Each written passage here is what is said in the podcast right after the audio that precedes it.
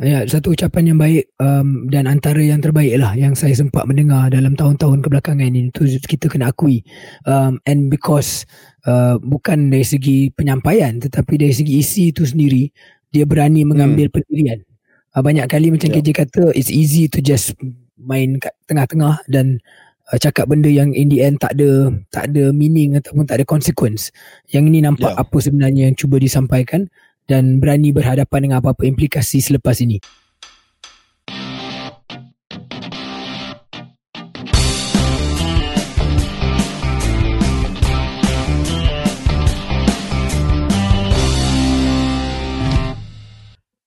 Assalamualaikum warahmatullahi wabarakatuh dan salam sejahtera. Terima kasih kepada semua penonton dan pendengar setia keluar sekejap kerana sekali lagi bersama dengan uh, kami di KS bersama dengan saya KJ dan saya Syaril Hamdan. Senior Syaril, donde estas? Uh, masih di selatan Spanyol, masih di Mabea pada saat ini. Oh, Mabea. ¿Qué tal? Uh, suara suara dah tak ada uh, disebabkan dalam urusan kerja saya ada riadah sukan paddle uh, dan dalam hmm. riadah sukan tu ada teriak uh, dan menyebabkan saya hilang suara lah uh, tapi nak tegaskan riadah yang saya babitkan diri ni adalah riadah sukan di waktu siang bukan riadah malam Muy bien, muy bien. Uh, tapi nampak macam uh, senior Syaril dah faham bahasa Sepanyol sebab saya tanya dalam bahasa Sepanyol Syaril jawab. Maknanya oh. tak perlu diterjemahkan. Dah tak biasa dah dengan sekarang, ya. Okey, okey. Dan macam mana cuaca di Costa del Sol? Untuk makluman pendengar, uh, Marbella berada di Costa del Sol iaitu kawasan selatan negara Spanyol yang uh, berada di uh, lautan Mediterranean, satu kawasan yang dikenali sebagai the playground of the rich and famous and Sharil Hamdan. Not really, not really. Yeah, well, and Sharil Hamdan is the point. You know, so saya tidak tergolong dalam rich and famous lagi. Uh, hmm. Tetapi uh, hanyalah sebahagian daripada individu yang mewarnai uh, tempat yang agak menarik ini. Uh, yang jadi, mewarnai. Ya, ya, ya, ya. Saya sempat ke Grenada, KJ, beberapa hari yang lepas. Uh, ah, saya sempat ke lagi. Alhambra di Grenada. Betul. Ya. Uh, dan, dan apa pandangan Syaril berkenaan dengan Alhambra? Uh, satu lokasi yang memang sangat-sangat saya galakkan semua orang pergilah. Uh, ni kali kedua hmm. saya sempat ke Alhambra and I'm sure you've been there as well KJ. It's quite a yes, stunning yes. place. It's quite a stunning place hmm. dan sebenarnya dengan sejarah uh, tamadun keislaman uh, yang ada di di sini uh, itu merupakan satu lokasi yang memang menarik lah bagi sesiapa yang hmm. minat dengan sejarah. Ya. Yeah. Syarul sempat ke Cordoba? Uh, tidak sempat lagi. Next time saya nak pergi Cordoba dan hmm. uh, Seville. Ya. Yeah. Uh, saya rasa next time Syaril berada di uh, Spanyol mungkin boleh ke Cordoba kerana walaupun uh, mezquita di Cordoba itu mungkin tidak sebesar hmm. Alhambra di Granada tetapi bagi saya lah saya pernah pergi kedua-dua saya berpendapat bahawa mezquita di Cordoba tu mempunyai satu kesan yang sangat mendalam sebab kalau kita pergi ke mezquita hmm. uh, ia dahulu dibina sebagai sebuah masjid tetapi selepas uh, the Reconquista. Uh, Reconquista. Oh, yes. Si, si, senor. Uh, yes, yes. They built si, a si. church uh, they built a, a church in the middle of the of the mosque. Um, quite quite something to see lah. Next time you're there, I'm sure Syaril banyak kali akan pergi ke Spanyol memandangkan uh, urusan kerja yang berterusan ni. Insyaallah, insyaallah. Yeah, anyway. Uh, yep. saya uh, baru saja pulang um, tidak daripada lautan uh, Mediterranean uh, tetapi saya baru saja pulang daripada laut Cina Selatan. Itulah kemampuan saya berbanding dengan uh, saudara Syaril oh, saya baru on. saja pulang daripada Desaru bukan Marbella. Oh, uh, Desaru, Desaru. ni kira Marbella Malaysia lah ya Marbella yeah, Malaysia. Mana mana? One and uh, only one and only ke uh, tak saya tak mampu one and only. Saya just oh. uh, mampu yang biasa-biasa sajalah.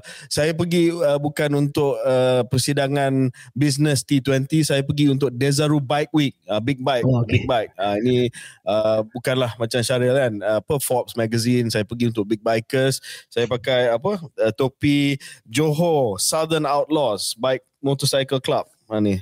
Dan berbanding dengan uh, juga rombongan-rombongan kita. Ada hmm, ya. rombongan-rombongan ya. rasmi uh, kerajaan yang juga di seantero dunia sekarang ni dan yang paling hebat uh, sekarang adalah rombongan yang amat berhormat uh, Datuk Sri Anwar Ibrahim PM Perdana Menteri Malaysia ataupun PMX yang sedang berada di New York uh, untuk menghadiri uh, persidangan uh, Perhimpunan Agong uh, bukan Perhimpunan Agung AMNO, Perhimpunan Agung uh, Pertubuhan Bangsa-Bangsa Bersatu, lebih dikenali sebagai UNGA ataupun UNGA, ya.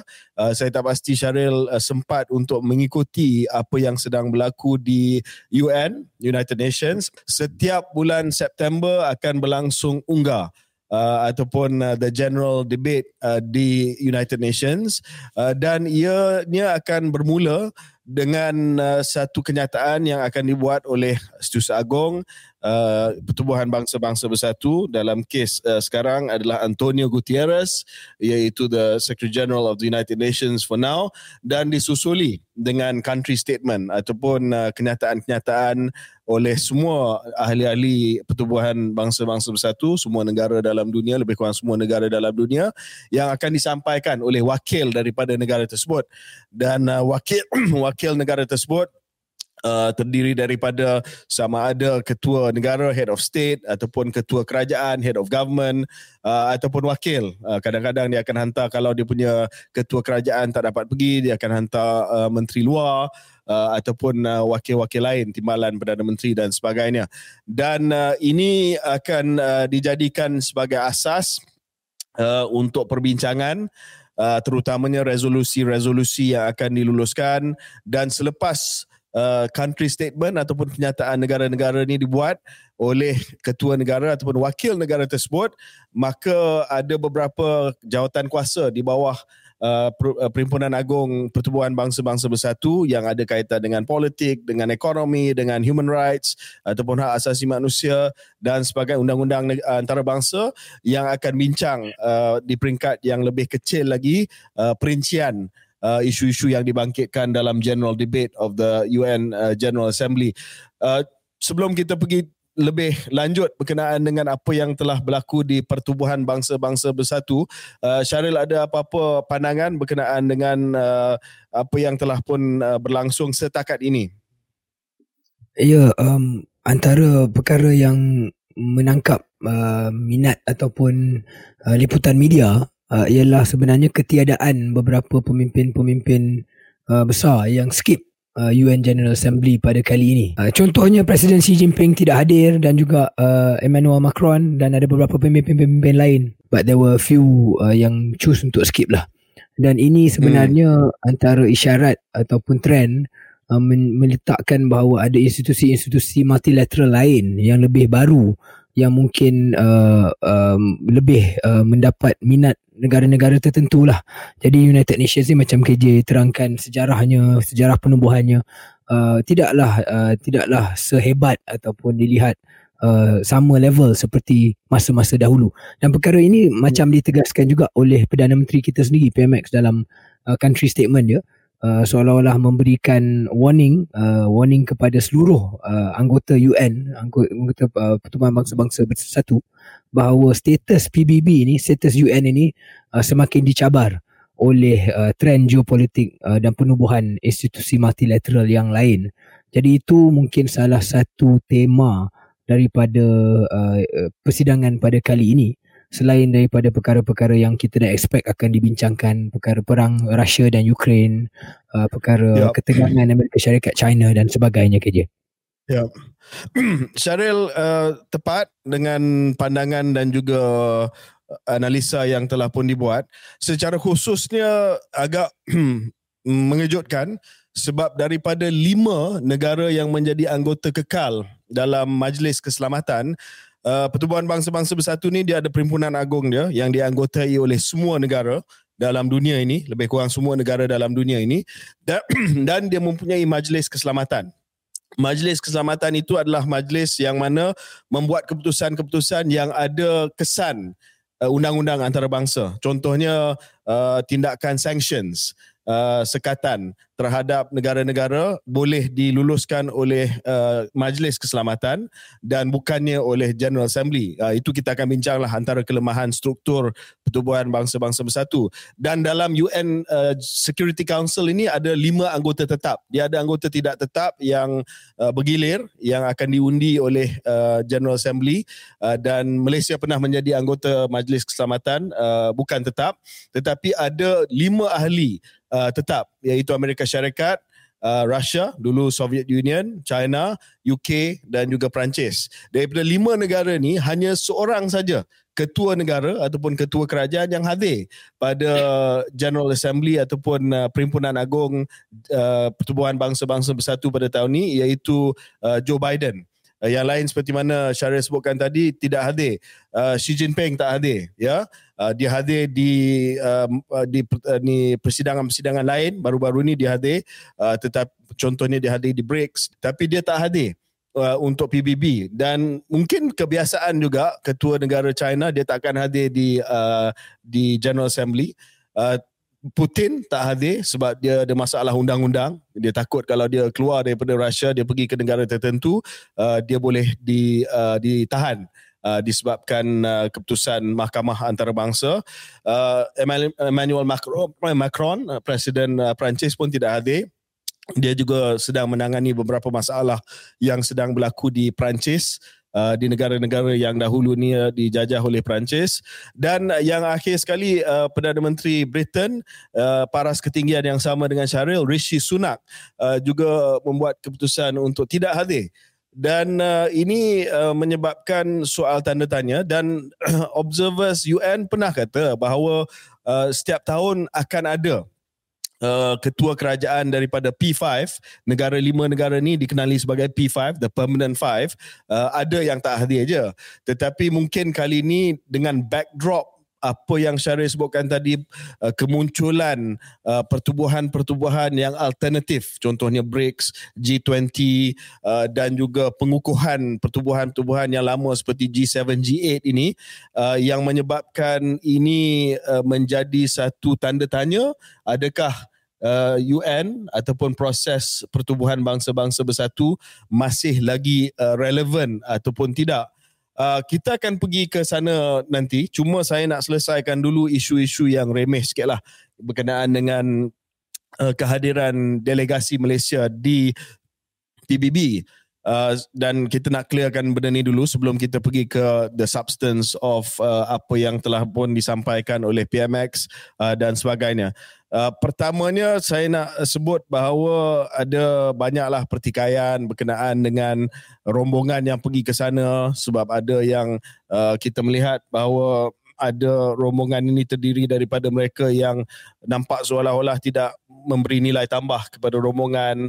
Ada ketua UMNO bahagian ada yang dipetua daripada dewan-dewan undangan negeri. Uh, yang saya pasti bukanlah pakar dalam bidang uh, hal ehwal antarabangsa. Saya percaya mereka tidak ada PhD dalam urusan international relations uh, ataupun mampu untuk bercakap dalam bahasa Inggeris. Tetapi mereka dibawa uh, juga um, dan ini adalah amalan dulu-dululah amalan biasa. Uh, tapi uh, ada uh, valid question ataupun soalan yang yang valid berkenaan dengan siapa yang telah membiayai uh, rombongan tersebut ya. Sebab saya masih lagi ingat uh, Syaril uh, dulu uh, Syaril pun berada di pejabat perdana menteri dulu. Uh, ini sering menjadi kritikan dahulu bila orang yang nampaknya tidak berkaitan dibawa.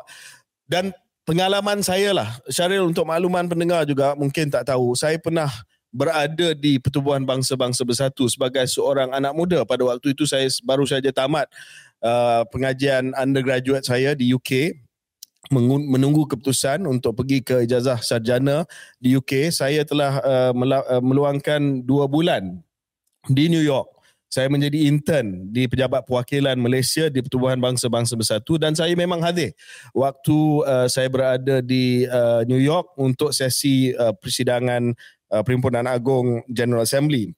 Pada masa itu uh, yang datang adalah menteri luar uh, sepatutnya Perdana Menteri Tun uh, Mahathir datang uh, dia tak dapat datang uh, lepas tu timbalan Perdana Menteri masa tu Datuk Seri Anwar sepatut datang oleh kerana krisis kewangan Asia dua-dua cancel uh, menteri luar pada waktu itu datang. Uh, dan saya tengok tak adalah rombongan yang besar sangat tapi ada jugalah antara seorang ahli rombongan yang datang pada tahun 1997 waktu saya menjadi intern di Pertubuhan Bangsa-Bangsa Bersatu pejabat perwakilan yang ikut Menteri Luar pada waktu itu. Pada waktu itu Menteri Luar adalah uh, Datuk Seri Abdullah Ahmad Badawi, later Tun Abdullah Badawi, Pak Allah, adalah tidak lain tidak bukan Ketua Pemuda UMNO Malaysia. Sekarang ni, Yang Amat Muhammad Datuk Seri Ahmad Zahid Hamidi. That's the first time mm-hmm. I met him. Itu kali oh. pertama saya jumpa dengan uh, Zahid. Uh, saya masih lagi ingat, mm-hmm. saya intern uh, sedang membuat research uh, untuk ucapan yang akan disampaikan oleh uh, Ketua ataupun Wakil Kerajaan Malaysia di perpus- perpustakaan pejabat perwakilan Malaysia di New York. Tak jauh daripada pejabat uh, PBB kena turun tangga pergi ke pejabat uh, ibu pejabat PBB uh, dan uh, tiba-tiba ada seorang masuk uh, dalam perpustakaan uh, dan dia terus tanya khabar kepada saya very friendly.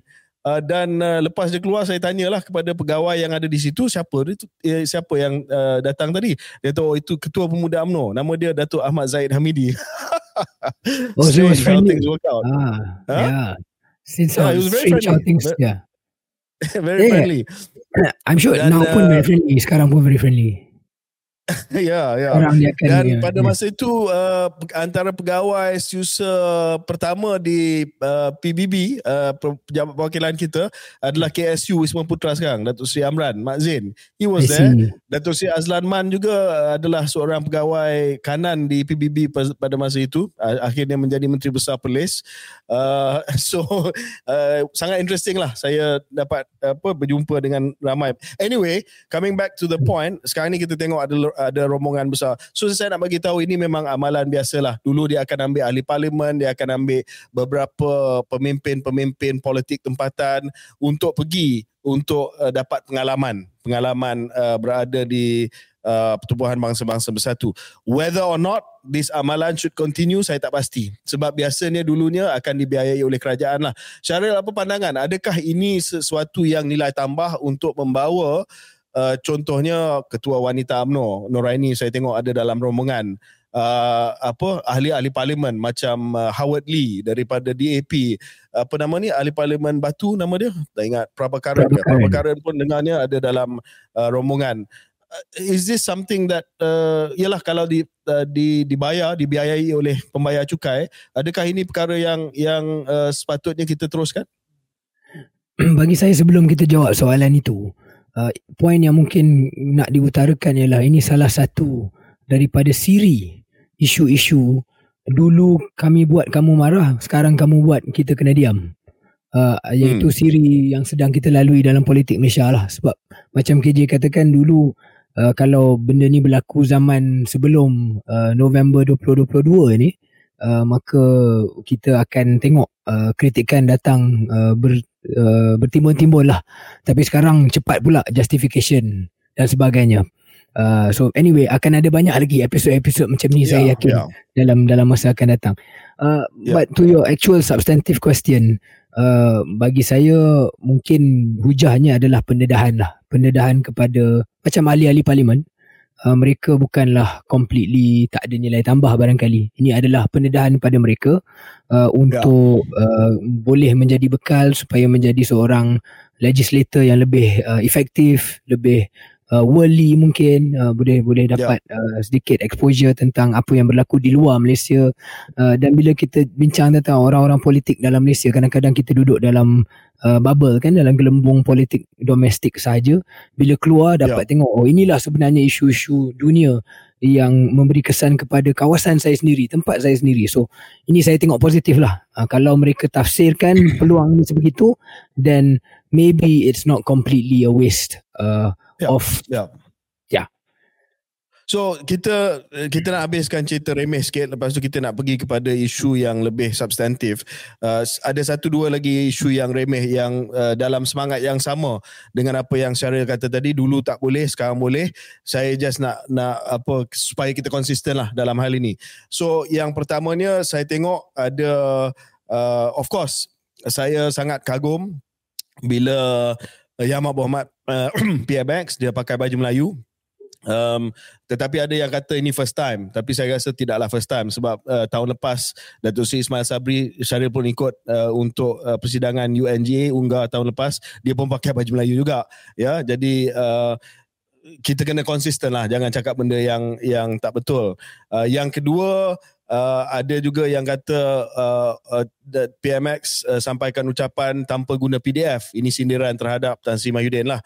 Uh, dan uh, ramai yang tak tahu uh, mungkin uh, pentaksub-pentaksub yang baru saja lahir semalam dia tak tahu bahawa PMX guna teleprompter. Uh, dia dia ingat dia cakap tanpa teks tapi sebenarnya dia baca teleprompter. Uh, dan yang ketiga, yang ini saya nak defend uh, PMX lah. Ada kumpulan-kumpulan yang uh, serang PMX kata PMX telah uh, berucap dan berhujah di depan dewan yang kosong. Memang dewan tu agak kosong lah ya. Dan uh, cuma saya nak kata uh, Ismail Sabri pun dapat uh, kritikan dan cemuhan yang sama Uh, sebab saya rasa Syarif pun ingat kan tahun ya, lepas yeah, bila yeah. Datuk Sri Ismail Sabri uh, menyampaikan country statement Dewan tu pun agak kosong juga. Sama uh, crowd dia seperti uh, PMX dan dalam hal ini sekali lagi lah uh, pentaksub yang lahir semalam dia tak tahu bahawa urutan uh, ucapan ini bergantung kepada banyak faktor. Bergantung kepada siapa yang sampaikan. So unfortunately Malaysia ni kita adalah negara di mana uh, ketua kerajaan uh, bukanlah ketua negara. We we are not uh, the head of state is not the head of government. So dia akan bagi keutamaan kepada negara yang mana ketua negara adalah ketua kerajaan. Contohnya presiden. Presiden Amerika Syarikat presiden Perancis di mana they are one and the same person. Tetapi kalau ketua negara atau ketua kerajaan prime minister dia akan pergi selepas ketua negara if you notice that Syaril. Dan yang kedua dia banyak bergantung kepada timing. Saya masih lagi ingat saya sampaikan country statement bagi pihak Malaysia di uh, pertubuhan kesihatan dunia. Samalah General Assembly. Ada dia urutannya bergantung kepada macam-macam benda dan ada last minute trading dan sebagainya.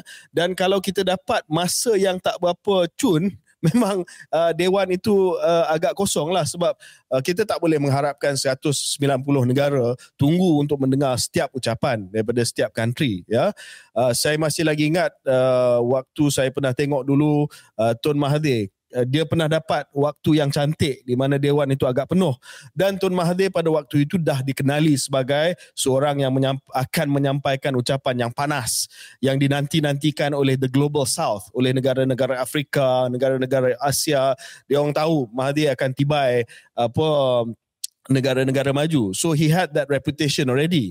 Uh, ini PMX punya first time sebagai uh, Perdana Menteri. Dan mungkin reputasi beliau uh, selama ini sebagai ketua pembangkang belum lagi sebagai seorang jurucakap but we will come to his speech later. So maybe Syaril nak cerita sikit ataupun respon sikit kepada isu-isu yang saya bangkitkan tadi um, tak banyak saya nak tambah kecuali ini uh, reality lah. Reality macam KJ kata urutan tengok siapa yang sekeliling ucapan uh, Perdana Menteri Malaysia ataupun ucapan Malaysia.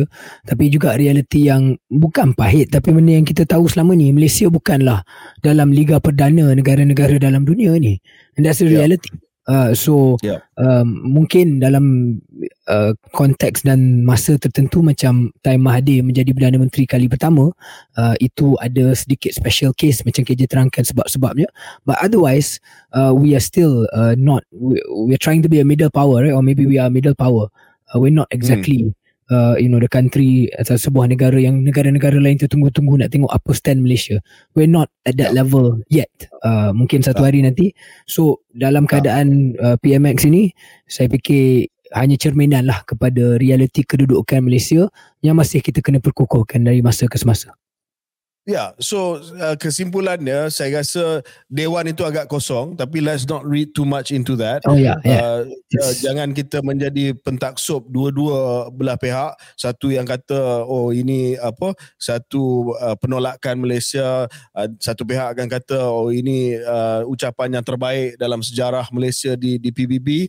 Uh, saya rasa let's be let's be uh, objective about it. Uh, dan kita yeah. patut rasa bangga juga sebab akhirnya uh, Anwar Ibrahim adalah Perdana Menteri Malaysia. Ya dan walaupun sure, yeah. uh, kita tak setuju uh, ataupun hmm. ada yang tak setuju dari segi politik dia tetapi dia menyampaikan country statement ataupun kenyataan negara. Malaysia. Ya.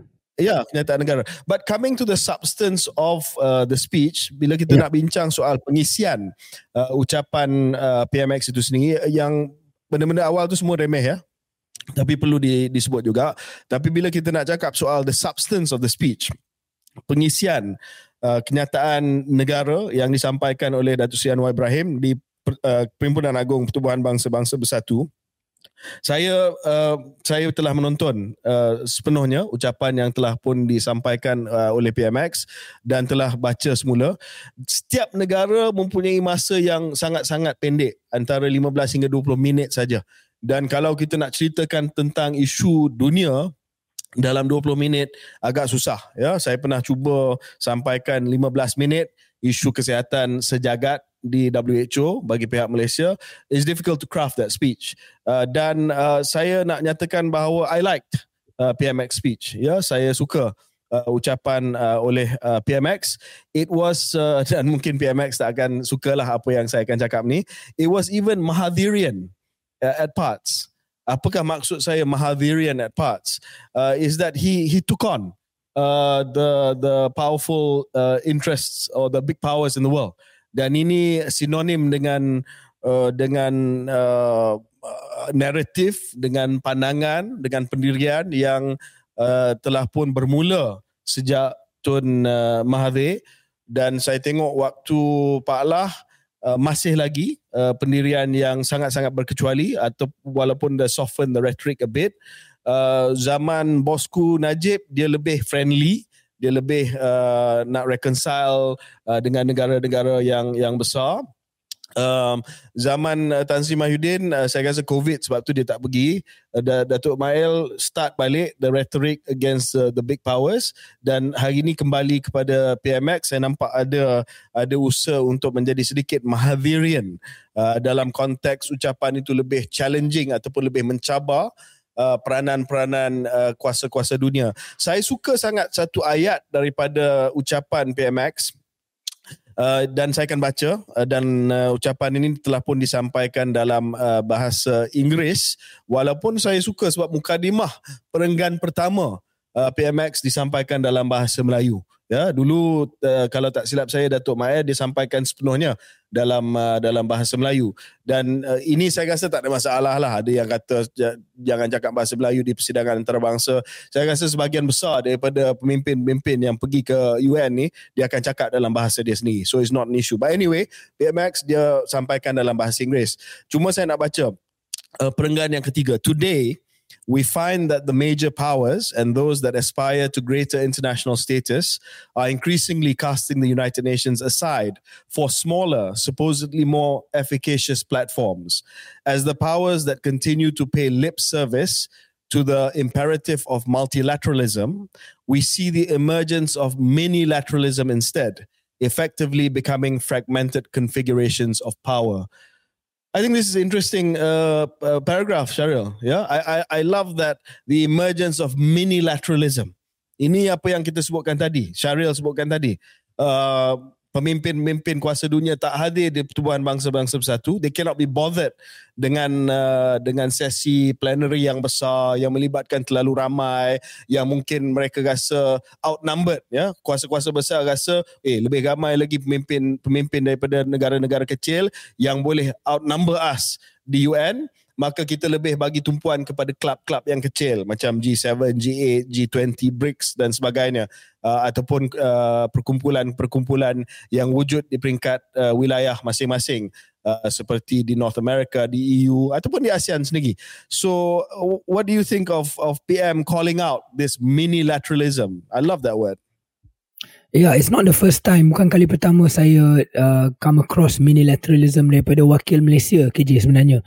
Uh, the first time I heard it used was by Datuk Sri Isham uh, dalam hmm. Shangri-La Dialogue. Um, oh. mas, masa zaman Menteri Pertahanan bercakap lah di Shangri-La Dialogue. Sekarang ni zaman Menteri Pertahanan setakat ni tak bercakap lagi di di dialog uh, antarabangsa.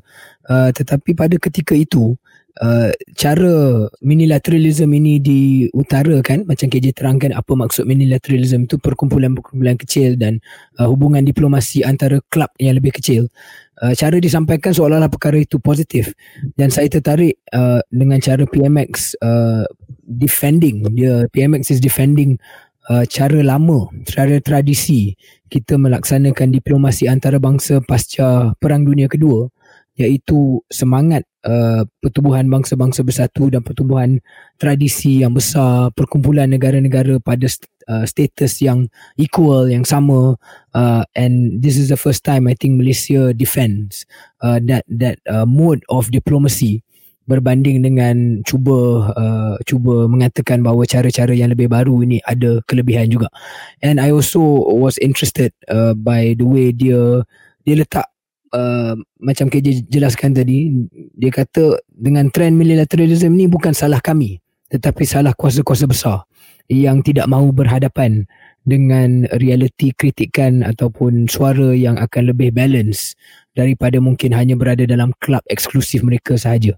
Uh, so yeah no I I think that's definitely a noteworthy remark. Yeah. Kali pertama a Malaysian statement is to say that yeah. multilateralism is not necessarily a good thing.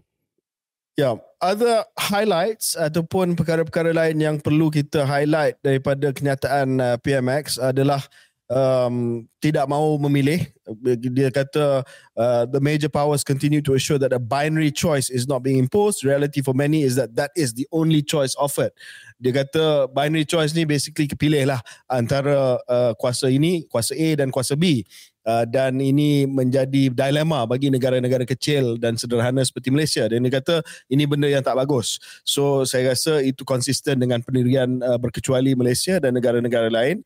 It was very uh, unequivocal dalam condemnation of Russians uh, Russia's invasion on Ukraine. Uh, that ya, that itu was menarik. Uh, itu sangat menarik. Uh, Sorry. Saya rasa point I think that part yeah. yang dia betul-betul yeah. uh, kritik Russia tu juga yeah, berbeza biasa, daripada apa yang sebelum ini. Ya, yeah, correct. Biasa kita akan fudge benda ni. Ya, yeah, kita akan kata uh, kita concern lah, kita concern dengan apa yang sedang berlaku di Ukraine. Tapi dia telah mengambil pendirian yang uh, mengecam terus, direct. Ya, yeah? so that was something interesting. Um, KJ, seperti jap, biasa. On that, on that note, um, yep. apa pandangan KJ tentang respon China terhadap uh, statement yang agak um, unequivocal itulah yang dilihat mungkin lebih pro barat pro Amerika Syarikat dalam hal Rusia. Yeah, so so kita tak berapa uh, tahu lagi sebab China uh, seperti mana yang kita bincang tadi Xi Jinping tak hadir uh, dan uh, mungkin Beijing akan take stock uh, pendirian-pendirian yang telah pun dibuat oleh negara-negara terutamanya negara di rantau Asia Pasifik ini di PBB uh, dan akan buat pendirian um, you know accordingly.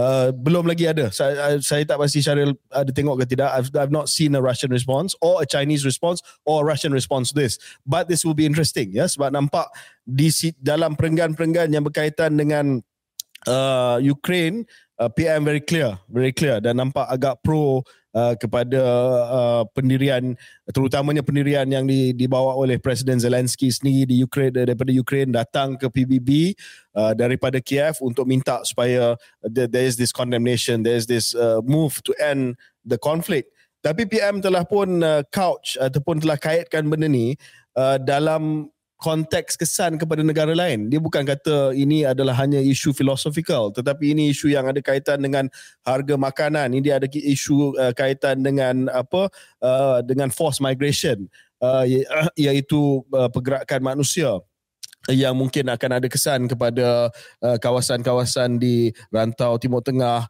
uh, Asia Tenggara dan sebagainya disebabkan konflik. So saya nampak PM cuba bawa isu ini sebagai isu yang sejagat uh, yang mana cuba mengatakan bahawa uh, apa yang sedang berlaku di sana akan ada kesan kepada uh, kami di di Asia Tenggara.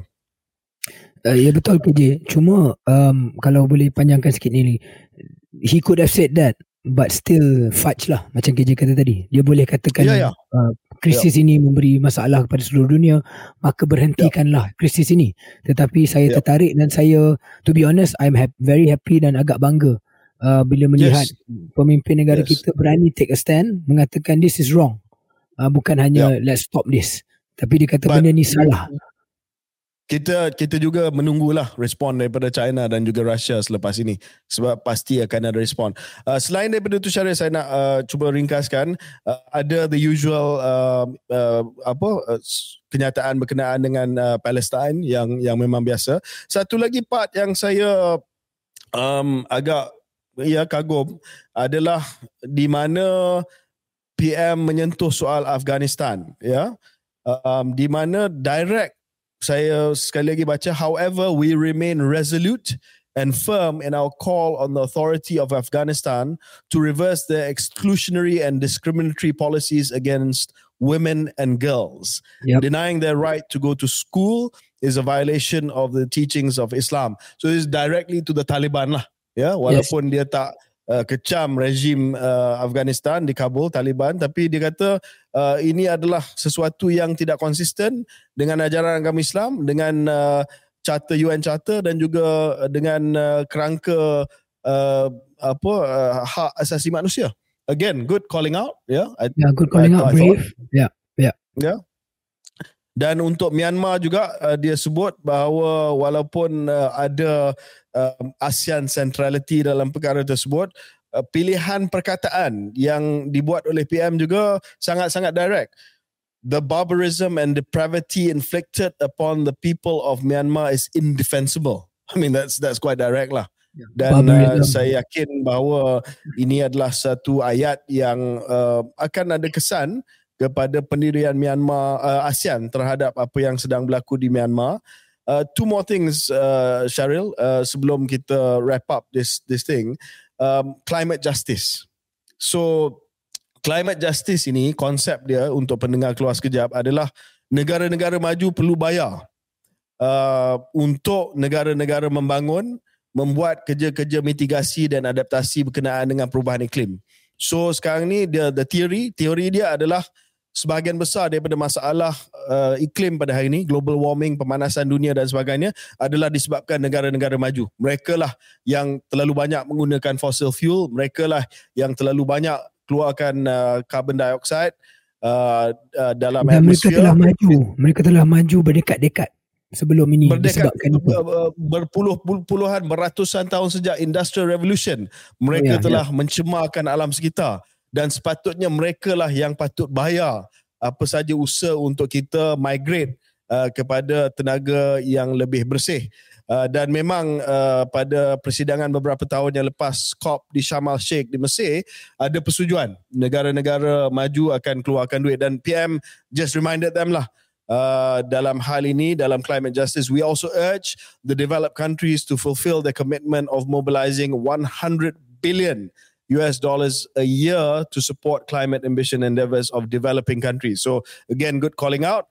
Dan uh, dua lagi SDG, uh, very sad Charil untuk makluman pada tahun 2015 kalau tak silap saya, Pertubuhan Bangsa-Bangsa Bersatu telah tetapkan 17 SDG Sustainable Development Goals. Nak apa nak hapuskan kemiskinan nak hapuskan uh, kelaparan nak pastikan ada pendidikan yang uh, bermutu untuk semua yang uh, uh, semua di dunia ini. Macam-macam lah 17 uh, tetapi report card daripada Antonio Gutierrez Syara unfortunately at the halfway point. Sebab ini dia punya target adalah tahun 2030 dilancarkan pada tahun 2015 sekarang ni kita berada di lebih kurang halfway point uh, saya baca 15% saja telah pun di, dicapai.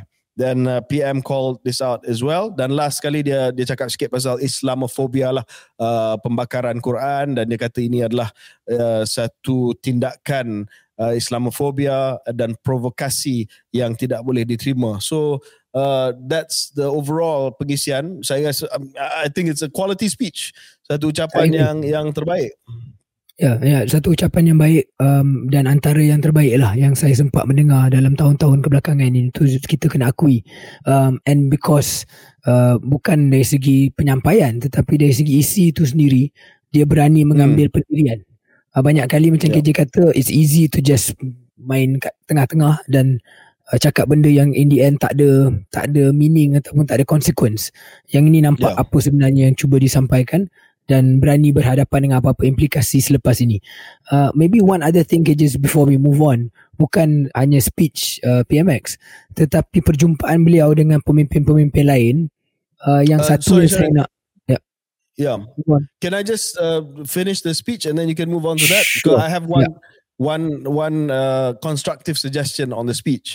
Uh, okay. tetapi mungkin kerana masa suntuk tak sempat nak masuk lah Uh, saya berpendapat bahawa kalau ada sedikit masa tambahan apa yang boleh dimasukkan dalam ucapan adalah reformasi kepada pertubuhan bangsa-bangsa bersatu dan ini konsisten dengan tema beliau mengatakan bahawa uh, jangan kita ada usaha ke arah minilateralism, multilateralism melalui PBB masih lagi yang paling penting dan juga semangat reformasi yang beliau sendiri bawa reformasi institusi. Uh, kita saya rasa untuk mungkin tahun akan datang PM uh, harus masukkan dalam ucapan uh, reformasi institusi PBB. Kenapa sampai hari ini kita masih lagi pegang kepada struktur PBB di mana lima negara yang menjadi pemenang kepada Perang Dunia Kedua yang ditubuhkan PBB pada tahun 1945. Charter PBB telah pun ditulis pada tahun 1945 dipersetujui di San Francisco yang memberi hak veto kepada salah satu daripada lima negara ni yang menjadi pemenang kepada Perang Dunia Kedua. PBB ini dia lahir daripada Perang Dunia Kedua. Dia menggantikan League of Nations. Tapi sebab, sebab uh, Cheryl, you have to admit that France and Britain, for instance, today are increasingly middle powers that shouldn't have the veto power. Dan kita perlu lihat kepada negara-negara lain yang sudah pun muncul sebagai kuasa-kuasa baru. Contohnya BRICS eh, India for instance uh, wakil daripada Afrika wakil daripada Latin America perlu dimasukkan ke dalam uh, majlis keselamatan. Sebab majlis keselamatan ada veto power General Assembly tidak ada veto power tidak ada kuasa undang-undang seperti mana majlis keselamatan so that's my suggestion that uh, dan ini juga Uh, satu yang konsisten daripada zaman Tun Mahathir bahawa Malaysia agak ke depan bincang soal reformasi kepada struktur pertubuhan bangsa-bangsa bersatu supaya keputusan yang dibuat oleh majlis dan juga uh, komposisi majlis keselamatan itu adalah lebih reflektif kepada dunia hari ini dan bukan dunia pada tahun 1945.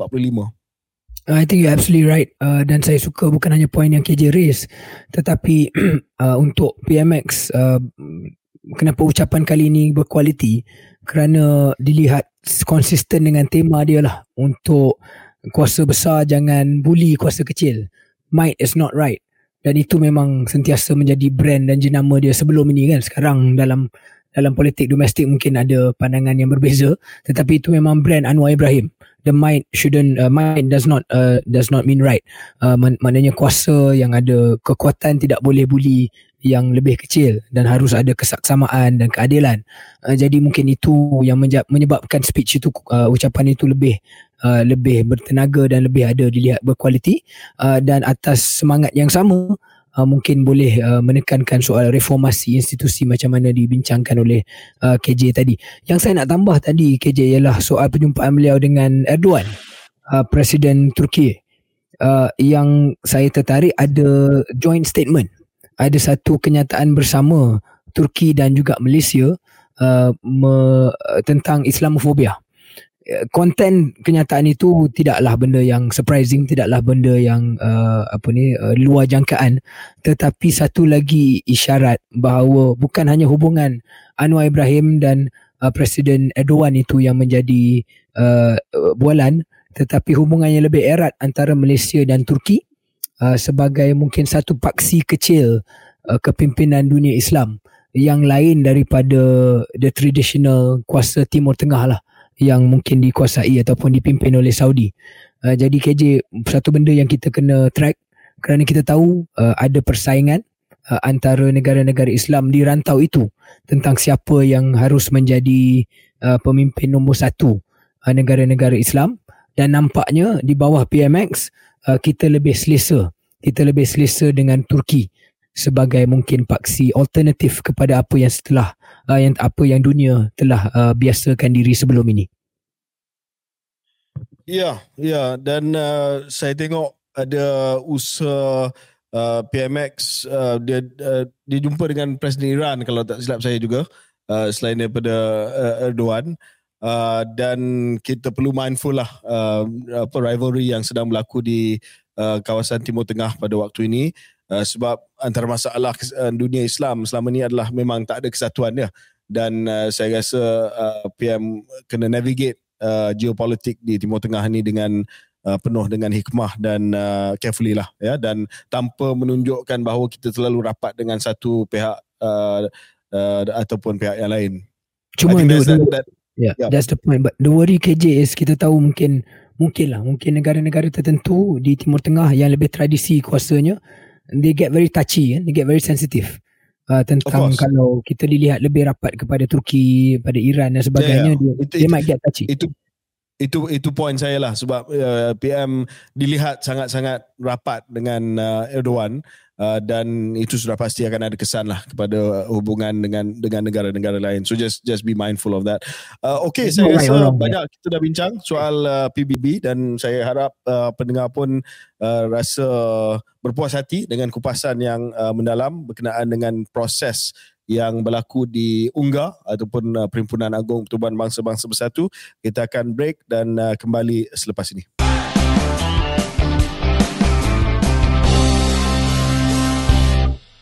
Selamat kembali ke podcast kegemaran anda keluar sekejap ataupun KS dan selepas kita selesai bincang soal Perhimpunan Agung PBB ataupun UNGA uh, kita uh, nak bincang pula Syaril kalau boleh berkenaan dengan persiapan Malaysia untuk Sukan Asia pada tahun ini yang akan bermula bermula bila? Hari ni? Ah bermula hari ni. Uh, pada 23 hari bulan September di Hangzhou negara China. Uh, Syaril uh, saya tak pasti Syaril uh, tahu ataupun tidak bahawa Sukan Asia ini uh, merupakan antara sukan yang paling uh, paling susah uh, untuk kita mendapat prestasi yang uh, yang cemerlang. I would say that Asia Games is probably uh, as competitive as the Olympic Games. Uh, sebab kita nak cari pingat di Sukan Asia ni sangat-sangat uh, sangat-sangat susah. So uh, untuk makluman pendengar dalam pengurusan sukan negara kita ni kita ada beberapa temasya multi sports games lah uh, yang penting uh, untuk menjadi penanda aras kepada prestasi atlet-atlet kita. Uh, yang paling bawah sekali adalah sukan uh, C ataupun Southeast Asian Games, sukan Asia Tenggara, itu menjadi penanda aras kepada atlet-atlet elit yang muda, ya pelapis-pelapis kita. Biasanya kita akan uh, kita akan bagi pendedahan di sukan C uh, supaya mereka boleh benchmark prestasi mereka dengan uh, atlet-atlet daripada negara-negara Asia Tenggara, ASEAN uh, dan sekarang ini termasuk juga Timor Leste. Uh, selepas itu ada satu lagi layer ataupun satu lagi uh, lapisan temasya multi sports ini iaitu uh, sukan Asia dan juga sukan Commonwealth.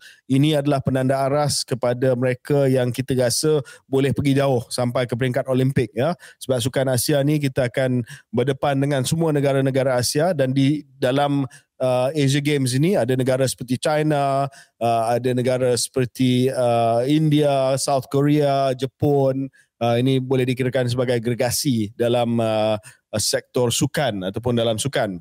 Sukan Commonwealth uh, kita biasa dapat pingat emas juga sebab ada uh, sukan di sukan Commonwealth di mana kita rasa kita mampu contohnya uh, sukan terjun, sukan uh, squash, uh, juga menjadi tempat di mana di Commonwealth Games walaupun Commonwealth Games ini melibatkan negara seperti Australia, United Kingdom, Canada tetapi juga melibatkan negara-negara uh, yang kita rasa kita kompetitif lah dengan negara tersebut iaitu bekas negara-negara yang dijajah oleh United Kingdom yang menjadi ahli anggota kepada Commonwealth.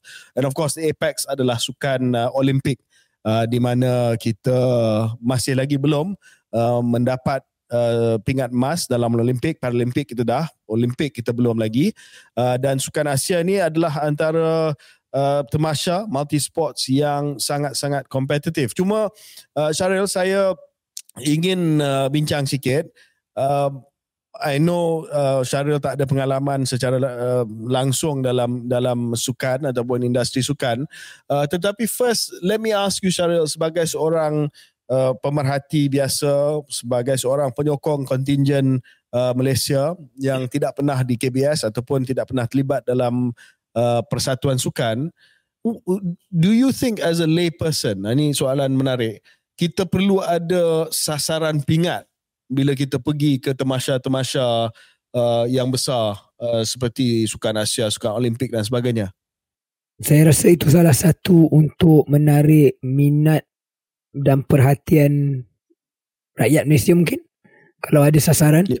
jadi yeah. dalam satu temasya yang mengambil masa yang lama uh, kadang-kadang kita nak tahu uh, cara nak hook ataupun nak tarik kekalkan minat orang mungkin kita akan cakap okey kalau target kita 10 sekarang ini kita berada di 6 tinggal tinggal 4 lagi untuk kita sampai mungkin itu salah satu sebab lah uh, selagi ia tidak memberi tekanan yang tidak uh, bagus kepada atlet-atlet yang pergi. Maybe that's the downside. Kalau dia hanya sasaran yang umum tanpa tanpa kita perincikan perlu datang daripada sukan ini perlu datang daripada sukan itu perlu datang daripada individu ini ataupun individu itu saya rasa di situ yang mungkin memberikan tekanan yang uh, lebih daripada apa yang sepatutnya.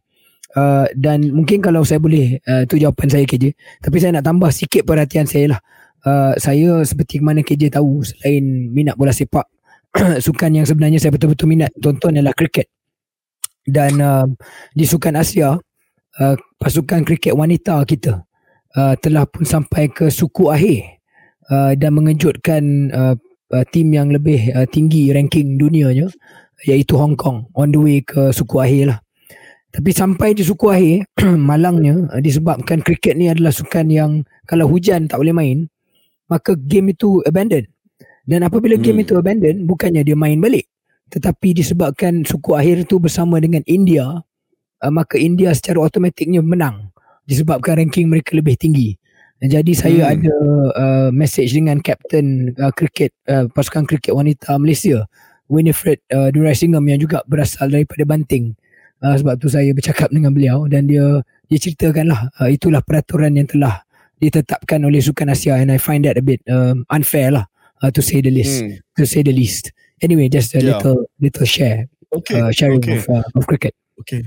Saya ingat uh, Syaril minat dengan sukan bina badan bukan uh, kriket. Saya rasa bina badan ni dia uh, tak adalah sampai pihak Olimpik dan uh, sukan Asia kot sebab ada banyak you know keraguan tentang klasifikasi bina badan ni sebagai sukan. Tapi dulu saya sokong uh, bodybuilding ni dalam SEA Games kita pun ada bodybuilding dan sebagainya. Ya, yeah. anyway.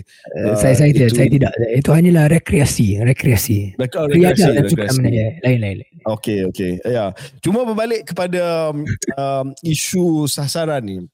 Saya nak apa saya nak kupas sedikitlah isu ni sebab uh, waktu saya berada di Kementerian Belia dan Sukan isu ni memang uh, satu isu yang kita pernah bincang. Untuk makluman pendengar, kali ini Ketua Kontingen Negara Kesukan Asia Datuk Chong Kim Fat uh, ini chef de mission kita yang dilantik untuk menjaga segala kebajikan dan pentadbiran kontingen ataupun pasukan pasukan Malaysia yang pergi ke Hangzhou. Uh, dia tidak mengumumkan pingat emas, sasaran pingat emas dia hanya mengumumkan uh, sasaran uh, keseluruhan. So amalan biasa sebelum ini adalah umumkan sasaran pingat emas. Okey, di Sukan Asia tahun ini kita akan sasarkan contoh tujuh, lapan pingat emas. Uh, dan uh, ada kalanya dia hanya umumkan sasaran pingat saja dia tak sebut sukan mana tapi pengulas sukan tahulah lebih kurang suk, uh, pingat emas itu akan datang daripada sukan mana tapi kali ini ketua kontingen Datuk Chong Kim Fat telah umumkan uh, overall target 27 pingat. Tak ada warna, emas, uh, perak, gangsa tak sebut tapi dia kata 27 daripada 13 jenis sukan tanpa menamakan sasaran emas uh, di uh, di Hangzhou.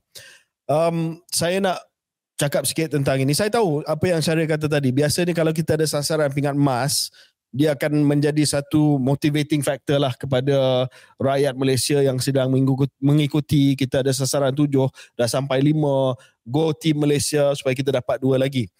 Alasan yang diberi oleh ketua kontingen negara kita oleh Datuk Chong adalah bahawa dia tak nak meletakkan pressure kepada atlet kita. Saya rasa ini adalah judgement call dari masa uh, masa ke semasa dari masa ke masa from time to time dari masa ke masa ini adalah judgement call uh, oleh pihak-pihak yang yang bertanggungjawab. Saya Syaril saya pernah buat keputusan ini dan uh, saya akan explain kenapa. pada tahun 2014 uh, di Temasya Asia di Incheon Korea Selatan dan juga di Glas uh, Temasya uh, Commonwealth di Glasgow uh, Scotland kita tidak mencapai sasaran pingat emas dan uh, selepas 2014 moral ataupun semangat uh, contingent dan juga atlet kita sangat down. Dan juga termasuk pentadbir sukan majlis sukan negara dan juga uh, termasuklah uh, persatuan-persatuan sukan. Saya waktu itu menteri. Dan tiba sukan C tahun 2015 di Singapura. Dan saya telah buat keputusan untuk tidak umumkan sasaran pingat emas saya umumkan sasaran keseluruhan saja dengan alasan yang sama sebab bagi saya Syaril uh, siapa yang bertanggungjawab dia mesti uh, menjadi seorang yang melindungi atlet kita. Ada akan ada yang tak setujulah dengan pandangan saya, tapi saya lebih berperanan pada waktu itu sebagai manager sebuah pasukan EPL. Bukan dari segi teknikal, itu tugas jurulatih. Tetapi saya manager dalam erti kata I try to manage the locker room sebagai uh, menteri belia dan sukan. Dan pada waktu itu terlalu banyak tekanan terhadap atlet kita untuk mencapai pingat emas. I wanted to shield them dan akhirnya kita telah mendapat prestasi yang bagus di Sukan Si uh, Singapura tahun 2015 dan itu telah menjadi catalyst kepada kebangkitan kita the best Olympics ever pada tahun 2016 uh, tahun 2017 kita telah mendapat 6 juara dunia dan juga juara keseluruhan Sukan Si so to me uh, managing the the dressing room so to speak managing the pressure uh, saya telah buat keputusan berdasarkan kepada pandangan saya pada waktu itu untuk melindungi dan uh, akhirnya kita telah melihat bahawa ada outcome Uh, daripada keputusan saya. Jadi bagi saya saya tahu ada banyak pengulas dan juga penganalisa sukan yang kata oh ini tindakan yang tak berani, ini tindakan yang yang merendahkan kemampuan atlet kita. Tapi saya rasa is a judgement call. Dan mungkin sebab prestasi sukan C kita yang hambar uh, telah pun dibuat keputusan untuk tidak umumkan supaya tidak ada pressure uh, dan uh, mengambil pendekatan seperti mana yang saya ambil pada tahun uh, 2015 uh, di Sukan C. So saya rasa uh, bagi saya ada negara yang tak umum pun Uh, sasaran tapi Malaysia menjadi salah sebuah negara yang umum. I tell you why Syaril is important that walaupun kita tak umum pingat emas, sasaran pingat emas, ada juga pengumuman sasaran. Sebab satu penanda aras mesti ada penanda aras whether we are doing better or worse. Yang kedua, ini berkaitan dengan pembiayaan. Sebab banyak negara contoh negara UK dia punya pembiayaan sukan oleh badan yang membiayainya kerajaan ataupun badan-badan persatuan sukan akan bergantung kepada prestasi kontingen tersebut ke di temasya yang berkenaan. Kalau dia tak mencapai sasaran, they will adjust their funding accordingly. So saya rasa itu perkara yang yang penting yang perlu kita tahu.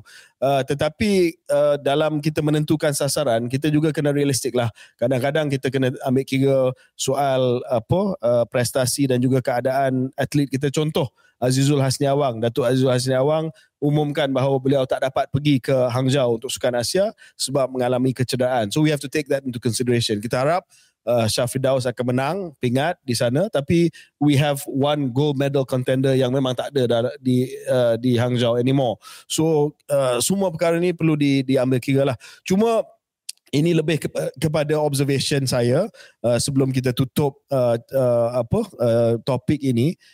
Um, sasaran ini diumumkan oleh ketua kontingen Datuk Chong Kim Fat. Masa saya jadi menteri saya yang umumkan.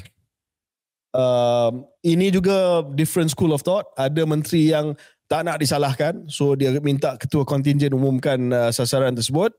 Um, is ada buffer lah. Uh, maknanya tak ada kenyataan yang kata menteri yang umumkan sasaran tersebut. Uh, tetapi saya lebih kepada menteri yang nak take ownership sebab saya nak kena jaga dressing room. Saya manager keseluruhan uh, ekosistem uh, sukan Malaysia. It's a different approach lah. Ada menteri yang nak hands off, yang nak uh, plausible deniability uh, saya bukan saya yang umumkan benda ni orang lain yang umumkan benda ni ada yang take the bull by its horns I suppose. Dan uh, dan akan mengalami kritikan ataupun uh, bila berjaya tak dapat apa-apa lah. Tapi bila uh, you know things go bad as in 2014 of course saya mengalami kritikan but it's okay. I took responsibility for it. Any last words on this No, um, thank you for sharing KJ. Banyak perspektif yang hanya akan datang daripada seorang yang ada pengalaman uh, terus, pengalaman langsung seperti mana KJ uh, dalam persoalan-persoalan ini. So I think this is very educational for all of us. Ya. Yeah. Syaril, uh, saya tahu Syaril berada di uh, Costa del Sol tapi sudah pasti Syaril uh, telah pun mengikuti dan kita sempat uh, mengupas sedikit apa yang telah berlaku di Dewan Rakyat pada hari yang terakhir. Terutamanya kita ya. sempat bercakap tentang apa uh, ulasan jawapan PM berkenaan dengan DNA kita telah buat kesimpulan di KS bahawa sekarang ni DNA uh, is in the court of public opinion lah. PM has said what he has to say. Uh, everyone has said what they have to say. Kita tunggu sama ada peguam negara yang sedia ada dan juga mantan peguam negara akan datang ke jawatan kuasa pilihan khas untuk memberi keterangan. But I think now it's in the court of public opinion lah. Sama ada you percaya ataupun tidak. Itu full stop. Ya. Yeah? Cuma uh, saya tengok kita tak sempat uh, mengupas uh, the walkout by PN. Syaril, uh, apa pandangan Syaril berkenaan dengan walkout by PN? Uh, dan juga peristiwa peristiwa uh, tarik balik oleh uh, Putrajaya. Ya. Walkout itu bukan the main story kan. main story was apa yang berlaku sebelum walkout itu. Uh, iaitu uh, pertandingan menjerit. Uh, tapi dia tak hilang suara macam saya. Uh, menjerit antara Tambun iaitu PMX dan juga Putrajaya dan uh, disorak ataupun diikuti oleh uh, seluruh Dewan Rakyat lah ramai yang lain. Uh, saya rasa ini salah satu lagi adegan uh, di mana parlimen kita tidak menjadi contoh yang terbaik kepada demokrasi Malaysia. KJ, I know uh, of course, let's be honest, uh, maybe now is different but at that point a few months ago we obviously we want to be there. Uh, dan memang kita masih lagi minat dalam politik dan sebagainya kan. Tapi tidakkah KJ rasa ada kalanya bila tengok saat-saat seperti itu um, uh, you're not too unhappy to be outside. Yeah, uh, I thought uh, saya berpandangan bahawa ialah sepatutnya perbahasan yang serius begitu uh, seperti itu yang membincangkan satu isu yang sedang dibahas dan dibincang di seluruh uh, negara sepatutnya telah pun melalui satu sesi perbahasan yang yang lebih civilized lah. Yang lebih civilized. Um, nak salahkan satu pihak saya rasa uh, tak berapa adil lah sebab ada provokasi daripada kedua-dua belah pihak. Dan uh, sangat-sangat unfortunate lah yang benda ni dah jadi begitu. Dan kita Tapi tidak gini, mendapat kenapa negara Malaysia daripada perbahasan yang yang apa? Sorry? Kenapa parlimen Malaysia ni selalu sangat dengan dengan aksi-aksi seperti ini. Saya tak pernah ada rezeki duduk dalam. KJ hmm. pernah lihat sendiri dan pernah terbabit sendiri dalam dalam these episodes. Um, I'm sure maybe there were moments KJ pun ada ada mainkan peranan dalam um, adegan-adegan seperti ini. Tapi sekarang yeah, of course. Saya, uh, saya pun uh, ada juga uh, beberapa peristiwa waktu penggal pertama bila yeah. jadi backbencher, backbencher adalah best. juga adegan-adegan yang yang nakal sedikit ni uh, uh. tetapi uh, itu lebih kepada pertikaman lidah dengan backbenchers daripada pihak pembangkang tetapi untuk perkara yang sangat penting macam ni di mana yeah. nak membahaskan soal keputusan yang uh, telah pun mengubah persepsi rakyat keseluruhan berkaitan dengan politik tanah air pada hari ini uh, ia uh, berakhir dengan walkout tersebut uh, sangat, sangat sedih lah. Saya rasa Parlimen Malaysia ni tidaklah dysfunctional macam Parlimen di setengah negara lain sampai ada kursi terbang, ada yang apa memukul antara satu sama lain. Itu berlaku. We have not reached that level lah. Tetapi saya rasa uh, it was not uh, one of the finest days of Malaysia's parliament. Yeah, exactly. That's that's my point. But uh, anyway, um, back to the substance of what actually happened. um, yeah. Saya kira. Uh, Dan so, sorry, one, one more thing, yeah. Cheryl. Uh, I, saya berpendapat lah, ya. Uh, dan Putrajaya pun hmm, sahabat saya juga bekas uh, ahli jemaah menteri bersama dengan saya. Uh, I thought he fell into the trap. I, yes, saya rasa PM tahu yeah. apa PM tahu apa dia buat ya dia dia dia dia kesan Putrajaya gelak ataupun cakap sesuatu dan dia single out. Itu memang klasik BMX lah. Dia akan uh, dia akan cuba single you out. Dan biasanya you just let it go lah. Ataupun you say something uh, equally uh, provocative and just sit down. Tapi dia dia macam jatuh dalam perangkap uh, PM uh, dan akhirnya berlaku yang apa yang berlaku lah. Yeah, exactly. Yeah, that was exactly what I was going to say. Uh, provokasi oleh PM tu semua orang boleh nampak. Tapi yeah. taklah perlu direspon seperti mana direspon oleh Putrajaya. And I think maybe it's one of those moments uh, bila dah start tak boleh berhenti.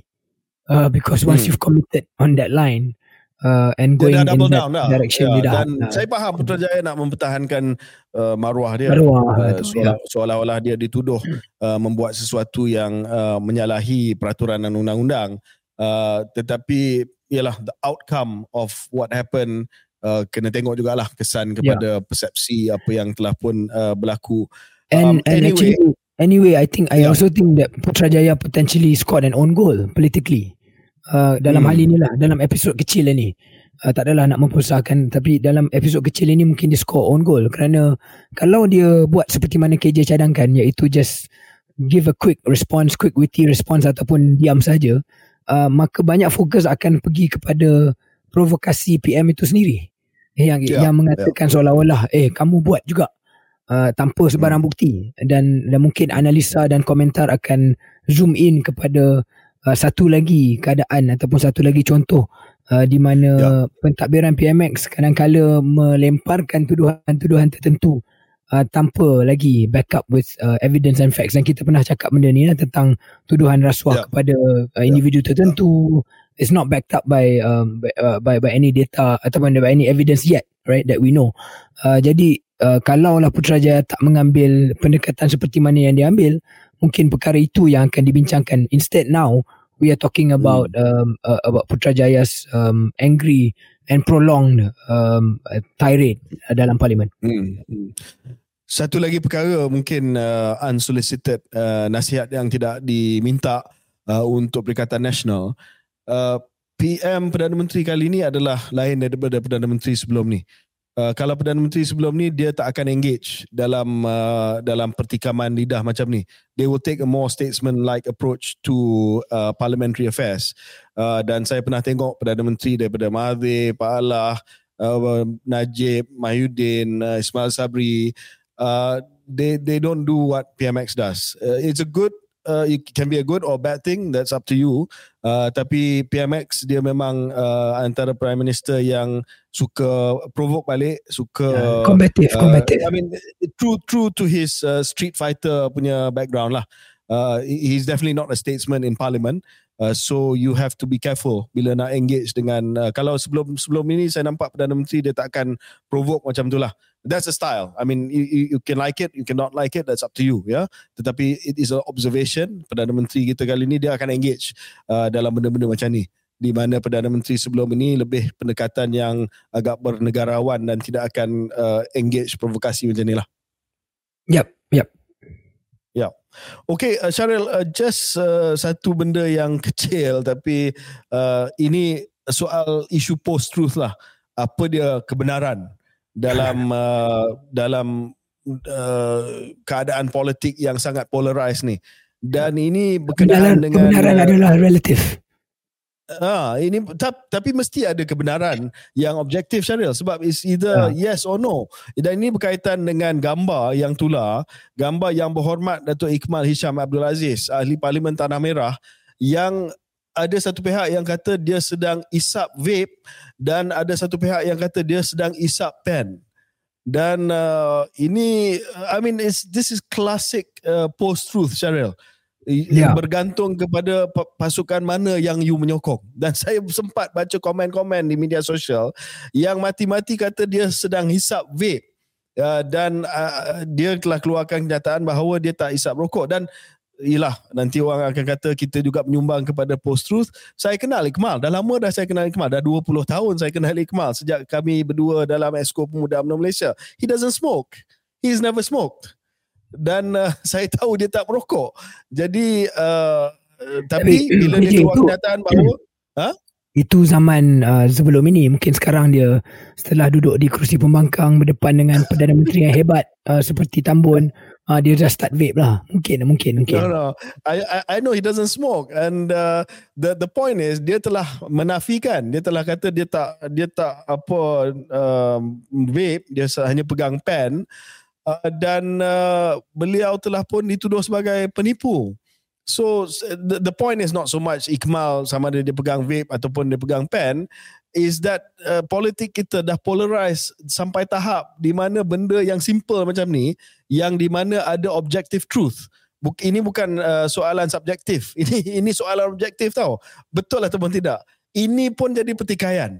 Yeah, uh, so uh, I, I, saya tak pastilah apa maknanya untuk politik uh, sekarang ni di mana bila dah ada objective truth dan sekarang ni speaker pun dah kata dia akan buat siasatan dan akan melihat kepada uh, kamera rakaman CCTV sama ada dia tengah hisap pen ataupun uh, hisap vape. Tapi mungkin nasihat saya kepada ahli parlimen uh, tak payah nak hisap pen lah. Sebab mungkin akan dituduh uh, sedang isap vape. Yang yang dulu isap vape tu sebelah saya memang jelas lah Hisham dia he admitted to it ya tetapi uh, Hisham Datuk Seri Hishamuddin dalam dalam hal ini uh, I mean the, the, the soal substantif dia Syaril adalah kenapa dalam dunia politik sekarang ni kebenaran objektif pun tak boleh dicapai Yeah, somebody will ask, uh, what is a pen? Apakah erti pen? Uh, dia oh. akan sampai ke tahap itu. Uh, adakah itu yes, pen? Uh, saya saya uh. adakah itu pen? Um, uh. Anyway, ada yang tulis uh, apa masalah dia kena isap lah. pen? Ya, dia akan dia akan pergi ke situ pula. Bila kita ambil gambar hmm. ni Syaril, it's it's it's a moment in time. Uh, saya percaya yeah. ada gambar Syaril nampak handsome, nampak sadu. Ada juga gambar Syaril yang memang buruk gila. So tak ada, it's, it's a snapshot in time. It's a snapshot in time. Ada gambar saya itu tidak wujud. sedang uh, apa memejam mata saya di parlimen dan akan ada orang kata oh KJ tidur di parlimen. Sedangkan I was yeah. just I just close my eyes for a second. So yeah. you know this is kind of thing dalam keadaan yang post truth ni lah. Yang mana tim A akan percaya kepada ni, tim B akan percaya kepada ni dan orang yang tengah pun confused. Yeah. Dia pun confused. Yeah. yeah. So anyway, um, So Syaril uh, ada satu lagi isu yang menarik yang ah ini juga soal post truth jugalah. Uh, ini berkaitan dengan timbalan Menteri Perdagangan Dalam Negeri dan Kos Sara Hidup yang berhormat uh, Fuziah Puan Fuziah Saleh. Dia telah buat laporan polis di Kuantan, Syaril. Disebabkan ada video yang tular, video yang mana beliau telah pergi ke pasaraya kalau tak silap saya dengan RM200 untuk membeli barang-barang perlu. Untuk menunjukkan bahawa dengan RM200 dia boleh dan mampu untuk beli barang-barang dapur yang diperlukan. Tetapi katanya video ini dimuat naik semula, diviralkan semula dalam keadaan di mana ada isu dengan beras, isu dengan kenaikan harga-harga sayur, harga-harga barang dapur dan sebagainya. Dan dia kata ini adalah satu concerted effort, satu usaha uh, berunsur fitnah untuk menghasut rakyat agar mempercayai video lampau yang tidak berkaitan dengan keadaan semasa. Syaril, kalau macam tu, kita semua buat uh, laporan polis lah. Berapa banyak video, uh, Syaril tak pastilah, video Syaril yang di-recycle semula, yang tidak mengikut konteks masa.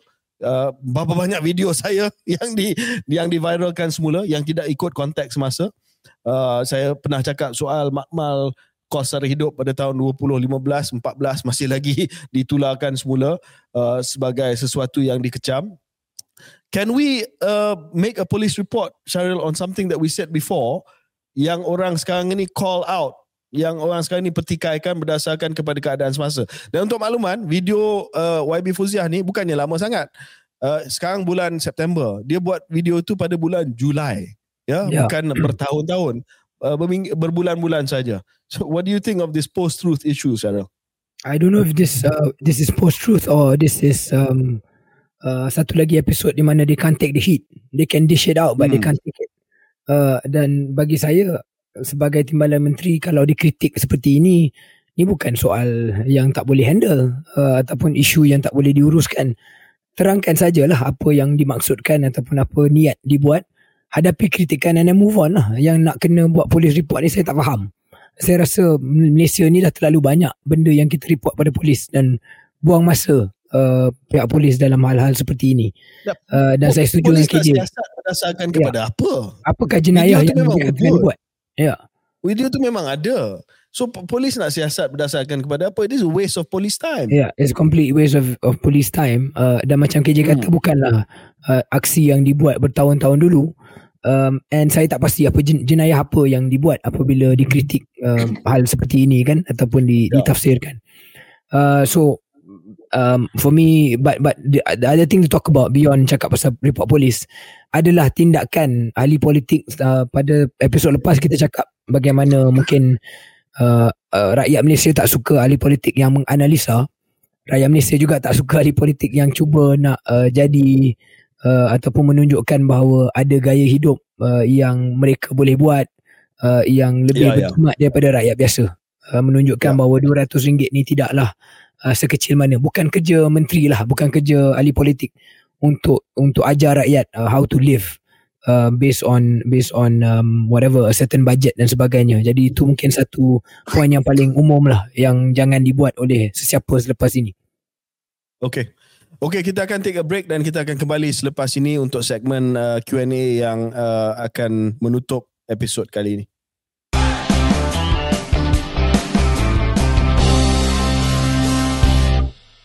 Selamat kembali uh, ke episod uh, Keluar Sekejap bersama dengan saya KJ dan Ramli Sarip. Uh, dan uh, kita akan tamat dengan uh, Q&A. Uh, sebelum itu, saya, saya terlupa hari ini adalah hari penamaan calon di Don Pelangai. Oh ya. Itu di uh, Parlimen Bentong di negeri Pahang uh, susulan daripada uh, pemergian uh, Datuk Johari uh, sewaktu kemalangan yang uh, telah pun uh, berlaku dan uh, kita tengok ada pertandingan tiga penjuru ya tiga penjuru iaitu Barisan Nasional uh, PM dan calon bebas calon bebas ni kalau tak silap saya adalah calon AMNO pemuda AMNO oh, ya. yang telah pun disebut uh, akan dipecat daripada AMNO. Uh, dia adalah ahli pemuda AMNO Syaril yang uh, yang telah pun membuat keputusan untuk bertanding uh, bebas. Uh, hmm. Saya tak ada apa-apa lah nak tambah sangatlah cuma kita akan tengok sebab pelangai ini adalah uh, kursi kubu AMNO dulu uh, kursi yang telah pun diwakili oleh Datuk Seri Diraja Adnan Yaakob uh, yeah. yang telah pun menjadi Menteri Besar Pahang untuk beberapa penggal, banyak penggal uh, dan kita tengoklah sama ada pengaruh AMNO Barisan Nasional uh, sekali lagi akan terus terhakis uh, di pelangai nanti ya saya rasa uh, we'll wait and see lah Syaril tak perlu kita sure. uh, mengulas sangat kita pergi kepada beberapa soalan-soalan yang kita telah terima daripada uh, pendengar dan penonton yang mungkin kita akan jawab 3 4 soalan uh, ramai yang seronok dengan uh, soalan-soalan yang telah pun kita jawab dalam episod uh, sebelum ini. Ya. Syaril mungkin nak mula? Ya. Um, let's go with this. Berapa banyak sneakers yang KJ ada? Oh. Saya banyak, banyak sebenarnya. Uh, saya tak pasti berapa banyak tapi memang uh, uh, dia uh, ada ada yang collect uh, yang menjadi hobi yang collect benda-benda yang tertentu uh, saya suka kepada uh, kasut uh, suka sneakers uh, ya. tapi soalan dia adalah uh, itu bukan uh, sebenarnya soalan ini, kan hobi hobi hobi T20 lah uh, untuk kutip eh, stickers ni. Tak ada, tak ada, tak ada. Dia OBT20 ni dia pergi ke Mabea, uh, dia apa uh, meluangkan masa di Costa del Sol. Uh, itu baru ni lah uh, T20. Tapi dia ada minta pandang uh, ni ditanya juga di manakah saya beli stokin saya. Ah, stokin yeah. ini uh, ni saya nak huh? Ya, yeah, yeah, dia, dia soal oleh I am Faris. Ya. Stokin ini sebenarnya daripada syarikat tempatan. Ni bukan ditaja ya. Uh, Tail Socks. T-A-L-E. Tail hmm. Socks. Uh, boleh tengok di Instagram. Uh, syarikat tempatan. Lokal. Uh, dan dia buat corak batik dan juga corak-corak uh, kain plekat dan sebagainya. Uh, boleh uh, support lokal. Ya. Ah, Syaril. Ini soalan untuk Syaril uh, daripada Baha Basri. Apakah Syaril akan mengkhianati KJ if dapat peluang macam ahli-ahli politik yang sebelum ini? Ini soalan yang sangat-sangat bagus. Ini soalan yang paling bagus dalam sejarah keluar sekejap. Uh, uh, tidak um, kerana saya dah lama bersama dengan KJ dan walaupun KJ sentiasa risau KJ agak paranoid yang saya akan tikam dia uh, tetapi sebenarnya terbukti saya tidak buat perkara itu uh, selama ini dan saya harap uh, paranoia itu boleh dialihkan lah dengan segera Mungkin satu hari nanti keluar sekejap akan di-host oleh orang lain dan Syaril akan tampil seperti uh, Datuk Si Azmin Ali dan kata uh, bukan saya yang tikam KJ, KJ yang tikam saya. Ah itu okay. ada kemungkinan, okay. itu ada kemungkinan. Ya, ya. ya Okey. Ya, ya. Okay. Apa lagi? Kuliana Uwais uh, tanya soalan any thoughts on PN's SG4? State Government 4. Oh, oh. okay state government for ini adalah uh, kononnya uh, kerajaan-kerajaan negeri yang dipimpin oleh PAS. Perlis, Kedah, Kelantan, Terengganu telah pun uh, menyatakan bahawa mereka nak jemput uh, Tun Mahathir ya, Tun Mahathir sebagai penasihat dan ada yang menggunakan berita ini sebagai satu tanda untuk mengadu domba lah kata uh, ini nak mengganti Mahyudin dan sebagainya. Uh, Syaril, uh, ini soalan dia lebih kurang macam ni lah. Apakah Syaril rasa Tun Mahathir masih lagi ada semangat tu memang ada semangat. Dia kita tahu bersemangat tetapi dia masih lagi ada uh, relevance dan juga nilai tambah untuk menjadi penasihat kepada negeri-negeri SG4. dia ada nilai tambah sebagai penasihat. Hmm, I'm sure dia ada pandangan dia sendiri. Tetapi dari yeah. segi oh, dari segi optik kepada uh, luar, dia bukan uh, dia menunjukkan bahawa seolah-olah dia not looking to the future lah. Tidak um, pandang ke hadapan.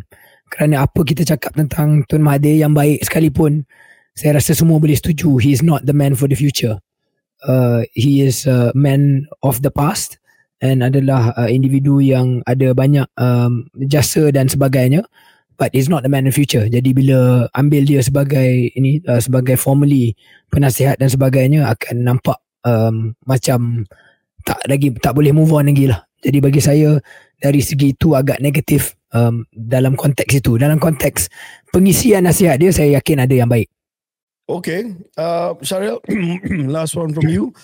Yeah. And then from uh, me maybe. Yeah, there's one from me yang um, serius sikit. Um, kita tak bincang panjang selama ini tapi ada satu soalan. A. Jimo. Uh, mohon, mohon komen mengenai Azhar Ali, fellow perdana. Bagaimana dia boleh terlepas terpesan. Uh, ini adalah saya rasa tak perlu terangkan semua yang yang uh, mengikuti media sosial akan tahu apa yang kita maksudkan ini uh, iaitu seorang individu yang telah buat kali kedua uh, ada helah uh, ataupun ayat biasa dia yang kalau direct, kita cakap yang scam lah yang scam kerajaan buat kali kedua uh, dan scam uh, rakyat Malaysia buat kali kedua uh, dia soalannya macam mana dia boleh terlepas tapisan uh, KJ adalah pengasas kepada Perdana Fellow so maybe you can share a bit KJ about uh, what kind of tapisan yang sepatutnya KBS buat tapi sebelum saya serah pada KJ I have to say uh, rakyat Malaysia pun uh, agak lucu lah melihat uh, episod ni berlaku atas dua sebab. Uh, satu mungkin sebab dia suka bila yang yang kena scam adalah ahli politik dan kerajaan. So I think Malaysians kind of enjoy that uh, in some weird way. Um, uh, dan kedua ialah uh, eh, I mean kalau nak kata scam ini it's it's uh, something yang dalam politics ramai aja yang buat cerita-cerita yang palsu kan. Jadi in in a way mm. this is uh this is just somebody who's doing it uh for a different reason uh yang yeah. yang uh, ditangkap ataupun kantoi. Ya. Yeah. So saya kali pertama saya apa saya ada interaksi dengan uh, dengan orang ni apa nama ni Azhar Azhar. Ya. Adalah masa saya berada di Kementerian Sains Teknologi dan Inovasi. Dia buat tweet yang dia menang pertandingan di NASA. So saya ada baca tweet tu dan I didn't pay much attention to it lah sebab saya rasa agak benda yang pelik sikit. Tetapi saya tengok selepas itu Tan Sri Mahyudin uh, sebagai PM dan juga Datuk Noraini kalau tak silap saya Menteri Pengajian Tinggi ucapkan tahniah di tweet. So saya pun tak fikir dan I admit it was it was my fault. Saya pun tak fikir, tak buat uh, tak semak. Saya pun uh, ucapkan tahniah sajalah kepada dia. Dan didapati bahawa itu scam. Dia tak menang uh, pertandingan uh, NASA. Dan saya telah pun tweet selepas itu bahawa ini pengajaran kepada semua lah termasuk saya sendiri bahawa patut kita uh, semak uh, dan usul periksa dahulu sebelum kita membuat uh, memberi ucap, uh, ucapan tahniah kepada mana-mana pihak. Um, tetapi uh, in my defense, I suppose, itu hanya tweet saja.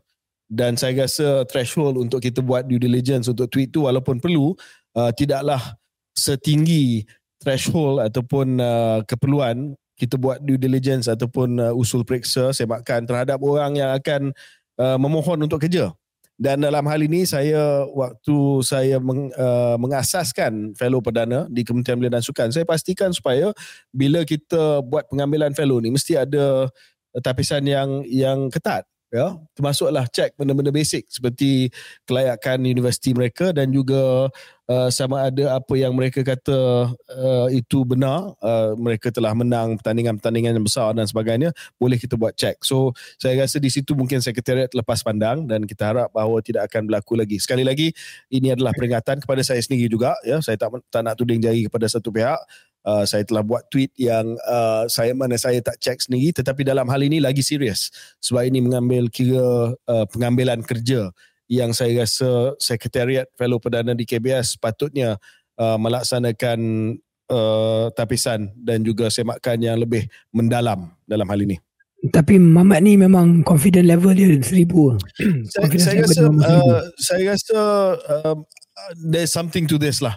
Uh, saya tak nak um, I, I I don't want to uh, be uh, apa flippant. Uh, flippant about this.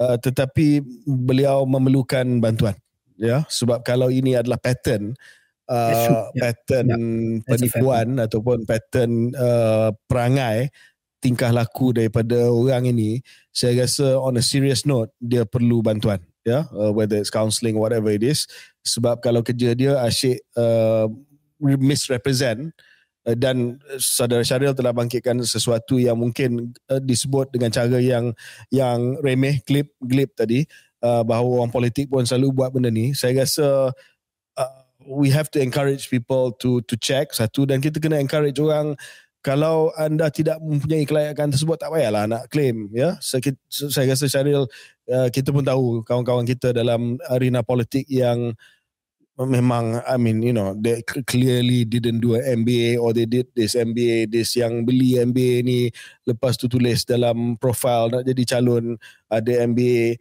I mean, you know, five seconds of talking to them, you'll know that they didn't do an MBA, right? So, yeah. um, I think you know we, we should we should be careful lah, yeah dalam ini dalam hal ini. Okay, mungkin uh, kita akhir dengan soalan yang yang a bit fun. Helmi Joe Saini, which one is better, Metallica or Megadeth, Pearl Jam or Temple of the Dog? Well, mm-hmm. to me, saya lebih suka Metallica banding dengan Megadeth. Uh, I like the songs better. I like the music better.